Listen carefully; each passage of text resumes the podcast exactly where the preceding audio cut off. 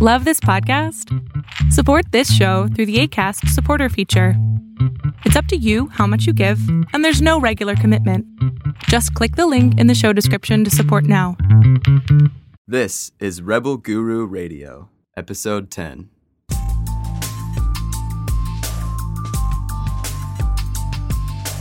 This is Rebel Guru Radio with best selling spiritual author Eric Pepin.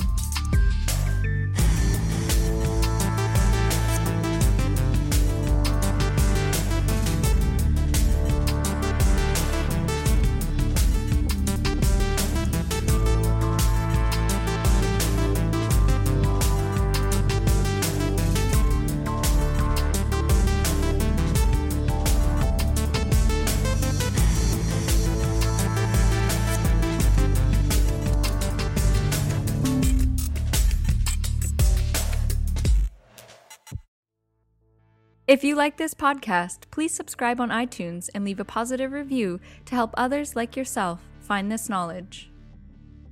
For all of the resources mentioned in this episode, check out our show notes at rebelgururadio.com forward slash episode 10. In this episode, we explore commonly misunderstood spiritual concepts like angels and karma. Discover how karma truly works and how it affects your spiritual awakening and incarnations. Then learn what tools you need to stay conscious and avoid spiritual stasis. Enjoy! So it's kind of like trying to decide where do I want to take tonight? Where what do I want to to teach and and and bring it and what's of value and and whatnot? Let me start off by saying, for those who don't know me very well, I can definitely hear people will say he's kind of arrogant or he's in your face, kind of like with his personality and all these things. I am not the guru, teacher, enlightened person, call whatever you want. I don't like any of those terms, although I have those terms used for me all the time. At this point, I've like, okay, I'll run with whatever you want to call me this week, good, bad, and indifferent. I believe that most people who have a spiritual path are in a fight for their life. I think that they don't know it, but they are spiritually dying, okay? And I am not going to be the coddling kind of spiritual foo foo teacher. I'm not going to be the person to stroke your back and tell you, feel the love, feel the energy, soft kitty, warm kitty crap. I ain't going to do it, okay? I am a warrior. I am here to serve the universe. If anybody wants to try to measure my love for, for God, I guarantee you it'll, it'll crush everything, okay? Uh, my love is true and it's, it's 100%. Uh, at the end of the day, I like to keep it real. I like to think that I'm intelligent, I'm scientific, I love logic. I will debate on any level you want as far as science goes. It still all goes to the same place as far as I'm concerned. There is a universe, it's intelligent, it's called God okay? Uh, and if I thought any other way, I'd be the first one to say, okay, I'm an atheist. I have not come to that conclusion ever. And if I did, wonderful. I don't have a decision one way or the other. It's simply just a fact in my reality. So I believe that most people get into a stasis of security spiritually at some level that they feel is their comprehension level and they can't move from that. One of the things, and I don't want to offend anybody in any way, but I hear a lot of people, and it just it just drives me nuts. You know, I have a guardian angel. Okay, my guardian angel is looking out for me. It's doing all these things, and the problem I have with that, and to be somewhat sarcastic, I do have a lot of people to amuse, is exactly who here wants to be someone's guardian angel forever? For their entire life? Do you knit in the corner where your feathers kind of furled up against the thing, rocking, you know, waiting for something to happen? Oh, oh, oh, oh the stove's going to catch fire. I mean, what is the responsibility of an intelligent being, such as a guardian angel, that their job is to guardian you? I mean, that's their, their, I mean, did somebody want to die and become a guardian angel? And that's like, okay, you have a, a, stamp card and like what, you have somebody you do shifts with, or you're just sentient, always there, and you could be across the universe and some, the house plant is caught fire. Okay, I gotta come across the cosmos now and go, go deal with that so they're, they're okay. It's a wonderful thought and it brings kind of relief to one's self of comfort, and that's really what it's about okay? Who wants to, to be fearful in life? Life is pretty crazy as it is, okay? But when I find people cling to certain ideas that they build their, their, their consciousness around, I find that they're stagnating. They're not really evolving to the level of what they could do as spiritual beings. I think that we have a, a responsibility, and that is to evolve our consciousness, to evolve our spiritualness, and to utilize that spiritualness in the favor of God, the universe, and that is life, the preservation of life, the expansion of life, and that our job is to recognize really awful negative, negative energy on the most rudimentary level and to do everything we can to move that energy out of other people's lives, out of the world's life, call it whatever you want. Okay, this can get on a daily level with people or it can get on the big picture. That's a very simple way to look at it to give a, a sense of that idea. Okay. So when I see people with certain spiritual beliefs, it's not that I don't understand it. It's not that I think it's not of value. I just think, how long have you stayed at that level and when have you matured in your thinking or understanding and your usefulness of what you can do with that? I also have issues with, with people who pray for people, okay? Now, hear me out on this, okay? I believe thought is an effective thing. Thought affects other people. If you will something, you can have a negative or positive effect on other people. People feel you. There's mothers who wake up in the middle of the night. There's something wrong with my kids. Something just happened. There, there's this interconnectedness. There's things when you know something's wrong with another person in your life. It doesn't have to be a sibling or something. You just know they're connected to you somehow. When people pray, you know, I'll have a, a Christian's friends or something to be like, we're going to pray for you. I'm like, oh, oh, oh, on that thought, okay? what exactly will you be praying for me for? Like, one, I'm to wake up and I'm to be like, Jesus, you know? I mean, what, what are you seeding into my, my innocent, vulnerable mind, you know? Um, so it's, it's ideals, it's people's values. It's, it's a value war. Uh, if you're Muslim, you're going to want people to think Muslim. If you're Hindu, you want people to think Hindu. If you're Christian, you want people to think Christian. And you think, this is good, this is the best thing. You've determined that. And I'll be like, okay, what is your credentials? What is your education? How have you decided this for me? Okay? Do I get to weigh in in this? And they're like, no, we're to pray for you.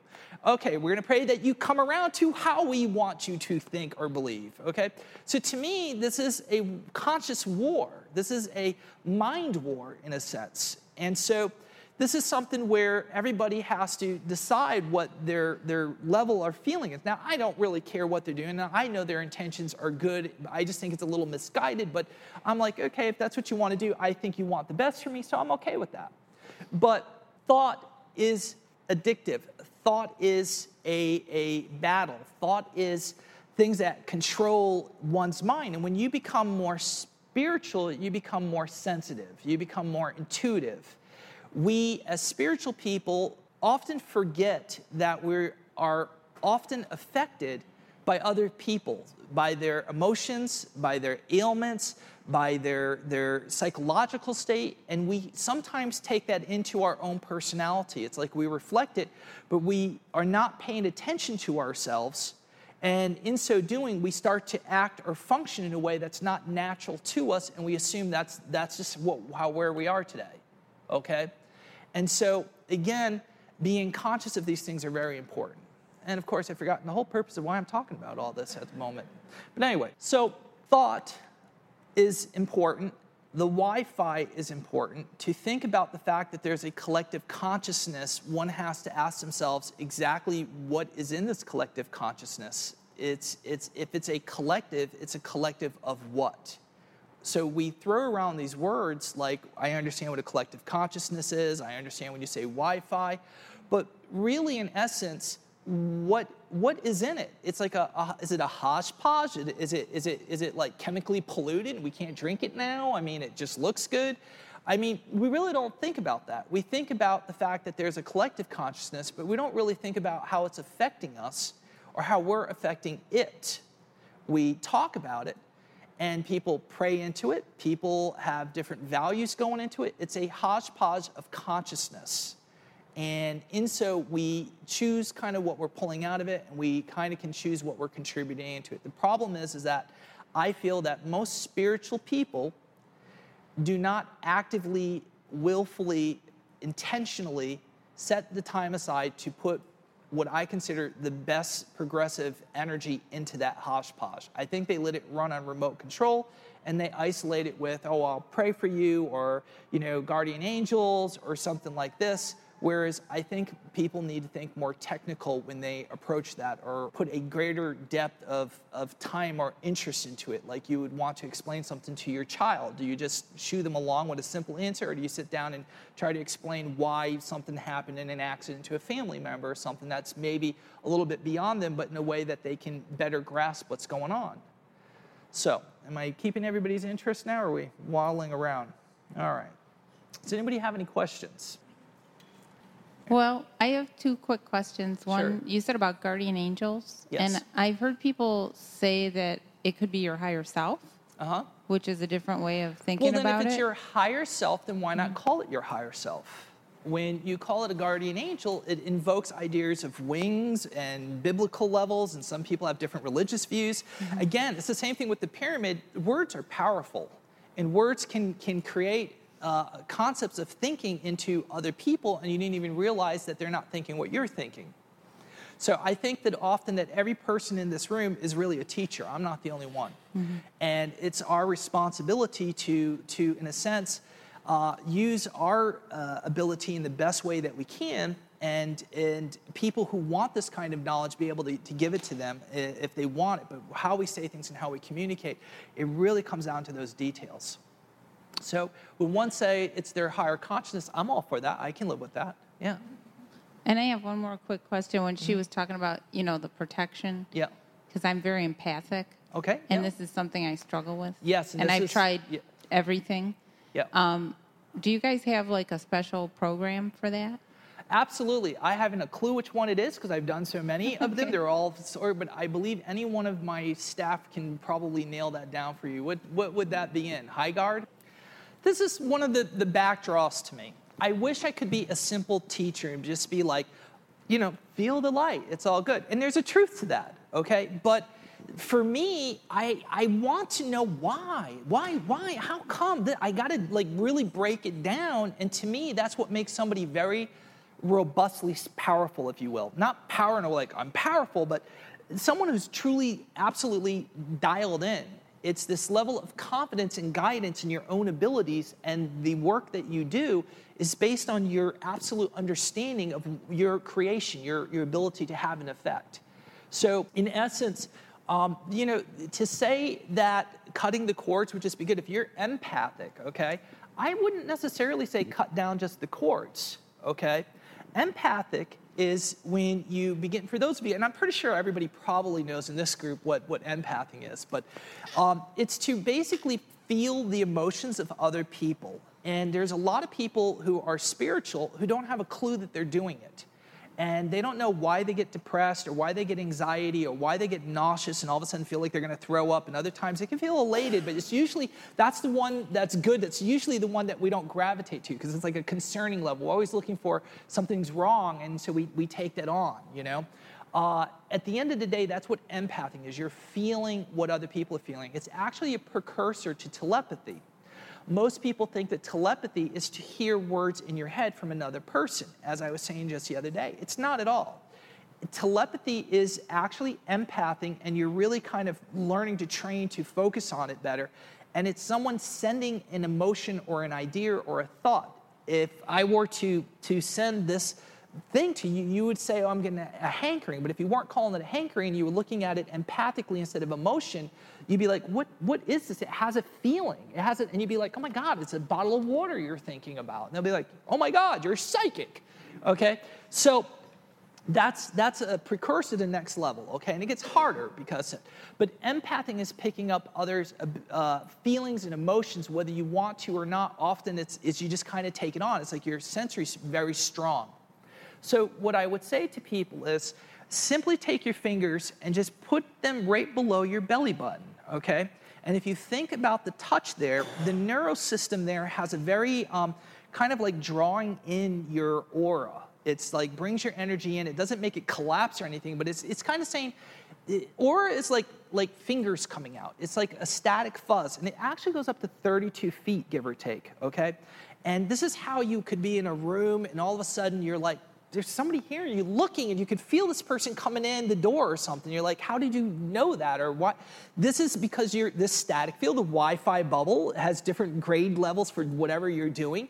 And that's what's happening. You, you're feeling or touching their static field as it's coming in, it's sharing data, and they may not even be in the door. You keep looking and you can feel them, but they're not there. And it turns out they were talking on the other side of the door to somebody for a while. And you're thinking, well, maybe I'm just nuts. 10 to 1, you're not. This is that self doubting that collapses us uh, spiritually, where you've got to trust your senses. There's usually a reason that's beyond being able to see organically, okay? There's, there's stuff going on maybe that you're not aware of. So trust them more. So by thinking about just the physical touch, not just the location, but your fingers touching just below your belly button, the neural system trying to define what that touch is, even for a matter of seconds, begins to pull that energy down. It, it starts to say, bring your fingers in, move that sensory in. So if you're empathing, 10 to 1, you're feeling somebody else who's, who's got a, an energy. When, when you think about people who are depressed or anxiety or ill or whatever, there's usually there's the nurture, and women do it mainly with empathing more than males because it's it's a natural, uh, you know, uh, nurturing kind of uh, energy from them. You know, women are, are, are healers. Let's let's face it. Okay, you guys, you know, create life for crying out loud. It's no easy task, and so there's a sense of of caring. And so when that empathic energy starts to move out, it's seeking it out unconsciously okay? So when you start to feel like, okay, I, there's not much I can do with this situation and I need to be in the right place, the fastest thing is to simply just touch there with your fingers, hold it for a few seconds, and you'll, you'll feel like kind of, um, if you do it right now, everybody, if you, it's just like the hands, but different. If you put your fingers there and you just think about the feeling, just your two fingers there, just hold that feeling, think about them. My hands are really cold right now, so it feels cold with touch, okay? As you're doing that, you will feel um, it's almost like in the back of your spine, like this little bit of heaviness almost. It's very gentle, but it starts to bring you down, okay? And it, it pulls you in. Now, in this case, there's so many of us, we're all thinking about a lot of stuff. It's a little bit more difficult than normal. But if you just do this in other circumstances, you'll realize how fast it grounds you down. Same things if you start to hyperventilate you they always show breathe in a bag. That's because your breathing controls your brain thought. You will notice if you're thinking a lot you're breathing faster. If you just consciously think about your breathing slowing your mind will slow down. And when your mind slows down it is the controller of your energy. So your energy also calms down. It's like a turbulent kind of sea and it brings it back in. So breathing is critical to 99% of all meditations. Um, control your breathing control your mind control your energy so I hope that's of some help. Do you believe that we have soul contracts or agreements, Uh-huh. uh, and that we are able to, to break them if we if we choose to? Well, that's like karma. I mean, that's pretty much very similar. Okay. Um, I, I, I, the reason why I'm hesitating is I'm trying to decide how I want to approach this because it's one of those things where I always say I'm a walking contradiction. I'll say, no, I don't believe in that, but I believe in this. And you're like, well, what the hell's the difference? Okay. So now I've got to get into those details because, on a simple level, most people don't really think there's a difference. But when you really start getting down to nuts and bolts of it, there comes this reality of I totally get it now. This, this makes sense. Why? Okay. The reason why, for let me start off, I don't believe in karma, okay, and we'll, we'll grind into to what you were asking is uh, at one point in my youth, I had come across uh, uh, like Hare Krishnas. I'm sure everybody's familiar with them, okay? And I engaged into a series of talk over uh, several days with them. I was living in LA at that time, and I decided I really, really loved Indian food from the Hare Krishna place. They make the best food if you ever had it. It's like really good. And of course, they lure you in with great food, but they want you to hang out for chit chat. There's always a catch, okay? So I, I, keep saying we ought to just put out pizza, you know, and just run the routine. Anyway, so in, in the, the, the process, I began having conversations, and what happened was is that the normal uh, uh, Krishnas, if you will, began to have people who were wearing more fancier kind of robes. And I noticed like they were getting a little older and they were circling me more, and the younger ones were backing off because they couldn't quite answer the questions I had. And so um, eventually got to the point where they were asking me become, if I, I should become a Swami. And I'm like, why would I become a Swami if you can't answer my question? Don't you think you should answer the question first and then I'll be like, holy shit, I'll become a Swami. This is great. Uh, they simply couldn't answer it, and they told me they couldn't answer it. And one of the things I'll, I'll, give you an example is, is that they believe that if you eat meat because they're vegetarians, that you will incarnate as a tiger. Okay, if you, uh, uh, you know, fornicate or do anything sexually, you know, uh, and promiscuous, not with your, your married wife, and you happen to look at another woman, you're going to come back as a tree. And I'm just like, okay. So my thing is, you can't just say that's that's that's doesn't make any sense. You you've got to break it down. And so I'm happy to break it down. I'm like, okay, a tree does not have necessarily a sense of time like we do as human beings. So it could live for 50 years or five days. It has a level of intelligence, but not the sophistication that we're at, okay? So where is the punishment if you don't remember how long you were being punished? Okay? I don't get it. If I eat meat to punish me, now I'm going to come back as a tiger and gorge myself on meat. Okay, where wherein lies that punishment? Okay, right? So my punish would be I have to eat it rare because I really prefer well done. Okay, so I there it would be, but but then I have to have enough self intellect to be able to reflect on that fact that I never got to eat it well done. I've always was punished, but I don't understand what punished was or the length of time I lived as a as a cat eating raw meat. So if there's not a level of reflection where is the realization that comes from from that okay? So now when you say you know do i believe in a contract okay? No I, I don't necessarily believe in a contract. I mean there are certain belief systems out there that that do okay? And you really you know it's not fair to judge any one belief unless you really kind of throw yourself into it and really study it and have a good understanding. Then you could say okay this is why if you don't get a good answer there it is, okay? But it's also exhausting, so you gotta decide whether you wanna go down that road. If you do, be prepared for the long haul. So, having said that, when one thinks of a contract, and it's a thousand year contract, it's a thousand life contract, it's a hundred life contract, it's a two year contract, whatever it may be. I think it's very narrow minded in a certain way because it's to me, it's no different than the tree or the lion. I see the universe and everything it holds to learn, we know nothing. We really don't really know much. As a human being, we're reflecting on life and we're interpreting the entire existence of our soul, okay, from a very humanistic perspective. And it's very human to think, oh, there's a written contract, or there's a verbal contract, or there's a spiritual contract. There's a contract, okay? Really? A contract, okay? So I'm committing to something even though in my next life I may not have any idea I committed to this. Well, that's like punishing your children's children for something you did. Or you're being punished for your grandparents' grandparents uh, that you have. As a, I mean, you're committing. So, so one day you wake up and you realize I have a total revelation. I'm being punished for this reason because nine lives ago I did this and this, and I signed that damn contract. Why did I ever sign that damn contract? Okay, I don't think the universe is so simple in a sense, okay? But here comes that, that double standard I have, okay? when people ask me, do I believe in heaven? The answer is yes and no again. Okay, do I believe in hell? I say, well, we are in hell technically, as far as I'm concerned. Okay, I haven't figured out how to get off the rock yet. Okay, unless a UFO comes by and I go tractor beam with all my powers, little aliens, I'm taking over. Okay, so Having said that, one has to ponder upon what we consider the soul. Is, is there an afterlife to us? And I have said earlier, I don't believe everybody has a soul. And the reason why I don't believe everybody has a soul, because I don't think they gave enough time, they didn't give a shit to reflect on whether there is what they are. They just did life. They go out, they golf, they swim, they party, they bang, they do whatever they're going to do. They gain their monetary whatever, and they never sat down to say, what is the meaning of my life? What is, what is all this about? And they said, okay, I thought about it one day, and that's it. I came to a conclusion that it's true that I get laid, or I get to make another, you know, million bucks. It, there's a level of sense of what am I? What is my body? What is this machine? What, what is my consciousness?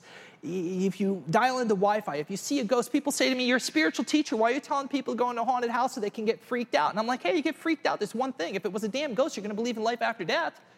So think about it, okay? Uh, it pulled me by my leg through the house. I'm like, God damn, you're lucky, okay? If that doesn't confirm there's life after death, what the hell ever will, okay? That's like, oh, okay, think about it. So it's, it's crazy, but this is, this is, you know, I'm a radical teacher, okay? I see things very differently. I'm like a scientist spiritualist, okay? So when one leaves the organic body, there's a process of things that happen very rapidly. Time moves very, very, very, very quickly. You have to understand that you're no longer uh, uh, confined to an organic system. I think of it like old wires, like telephone wires versus Wi-Fi now or satellite. Okay, we have all these brain synapses and all these chemicals that have to be produced by glands, and we have to wait till they build up and do all this stuff so we can be reactive to them and stuff. There's electricity going in there, but there's a lot of chemistry also. So when you leave your body, the first thing is you need a vessel. Just like you have a physical body to go through this dimension, when you meditate, when you practice the things that I teach and you work on bringing in prana, you're feeding yourself. You're, it seems like putting food to your mouth and building from a little tiny imp, okay? From, from a womb you came out, you grew into this beast, you know, okay? You are doing the same thing. You're building inside of your body a coexisting consciousness, okay? It is a soul for better purposes, but it's really not a soul. It's simply another body that's able to contain the data of your consciousness, your memory, your lives, the, the things that you say, this is whom I am. Okay? You change, you grow older, you're like, I look in the mirror all the time, I'm like, that is not how I look. Okay? no. So, so the, the vessel changes, but the consciousness is still there. Hence the oldest thing to people when they grow older, they say, it don't look, my mother says, it may not look good, but in here I'm 20. Okay? And I'm like, yeah, sure you are, mom. Okay? But the truth is there, there's a level of truth to that. It's the body that tells you, you got to slow down. So when we leave the physical body, if we prepared, if we self reflected, even a little, there's this next generation of energy that moves this consciousness and can contain it into this ethereal level, into the Wi Fi, if you will, okay? Without that Wi Fi, remember, something has to contribute to the consciousness of the planet, just like all the cells in your body, giving you the data to know what you know, okay?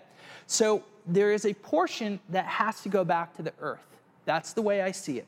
And there's a portion, a small portion that I call the white cells. And these are the ones who go life after life. Like you never catch the same cold twice. Why? Because that data is incarnating in a way. It somehow has a memory and it's incarnating into the next body. It goes, hell no, I fought you two lifetimes ago, you know?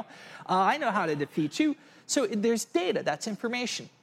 So what happens is, is that where I kind of look at a gray area for karma, okay, is that I believe that we are all attempting to return home. That's something everybody goes, ah, okay. We know this intuitively, like breathing air, having to drink water. There's certain things we intuitively know. There's a sense in us that we want to complete ourselves. Like there's something that we come from and that we need to replace within us or replace within it to be back as one. This is intuitive. This is what I call God field, God consciousness, if you will.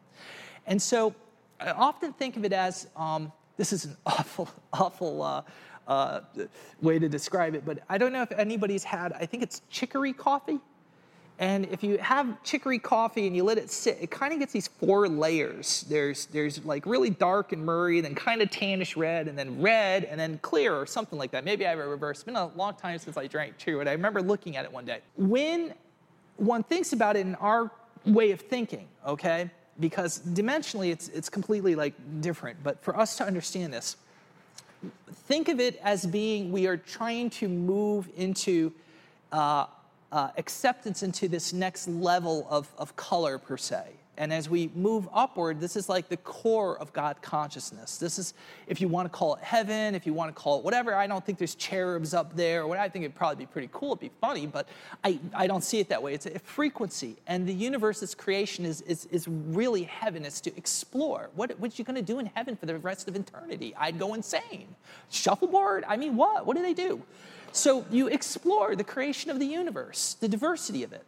So But the thing is, you, you elevate in your consciousness your understanding by the frequency by which your, your energy moves, it frequencizes, it vibrates. Your presence matches as close as it can to the, the, the source of creation. Okay? And this is what we are uh, trying to move back towards. We're trying to recreate that quality within ourselves, within our frequency, our, our compassion, our love for what was created.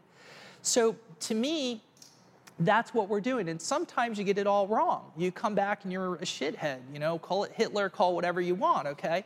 This is gonna lower your octave significantly, okay? So now you're, you're kind of have this, everybody has a spiritual spark.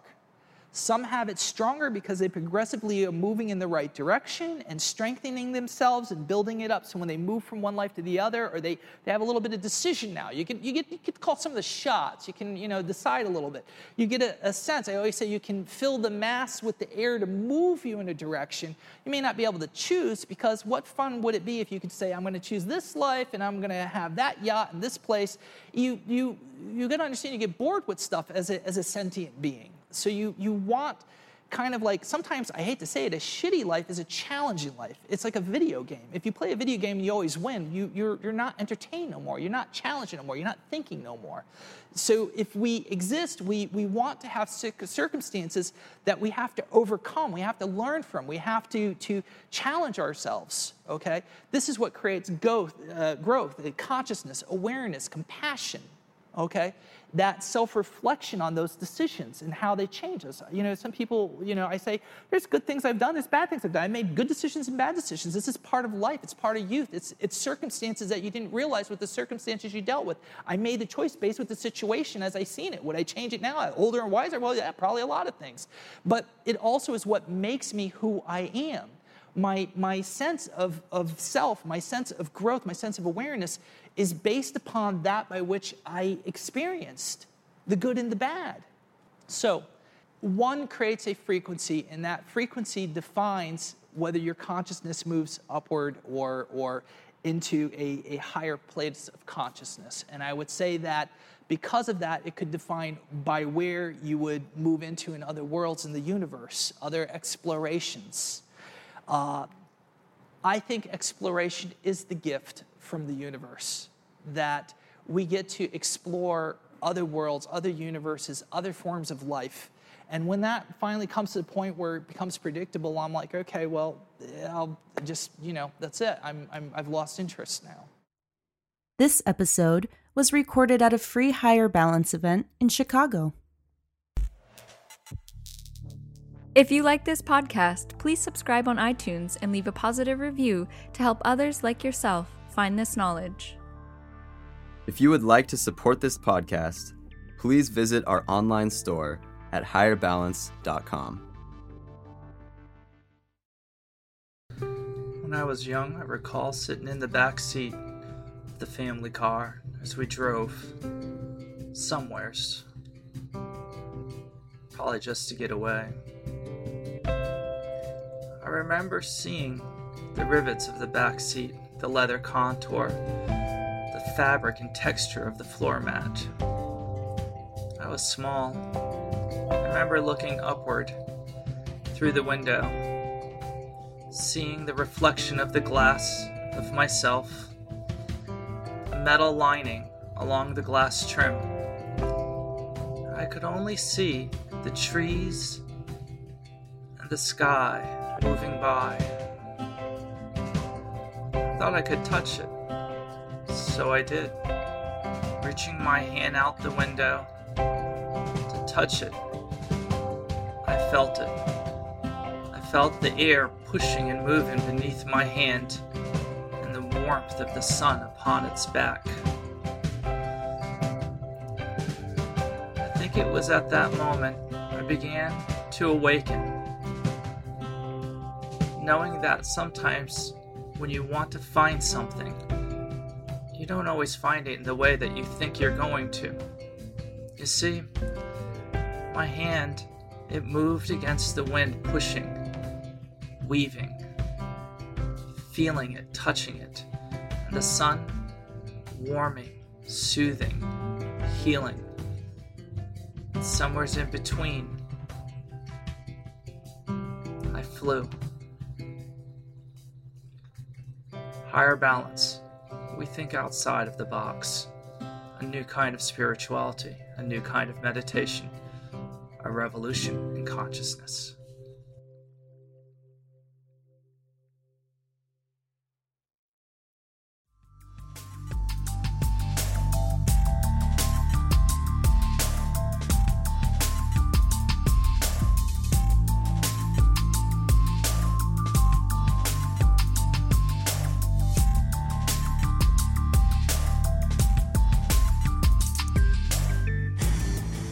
Thank you for listening to Rebel Guru Radio.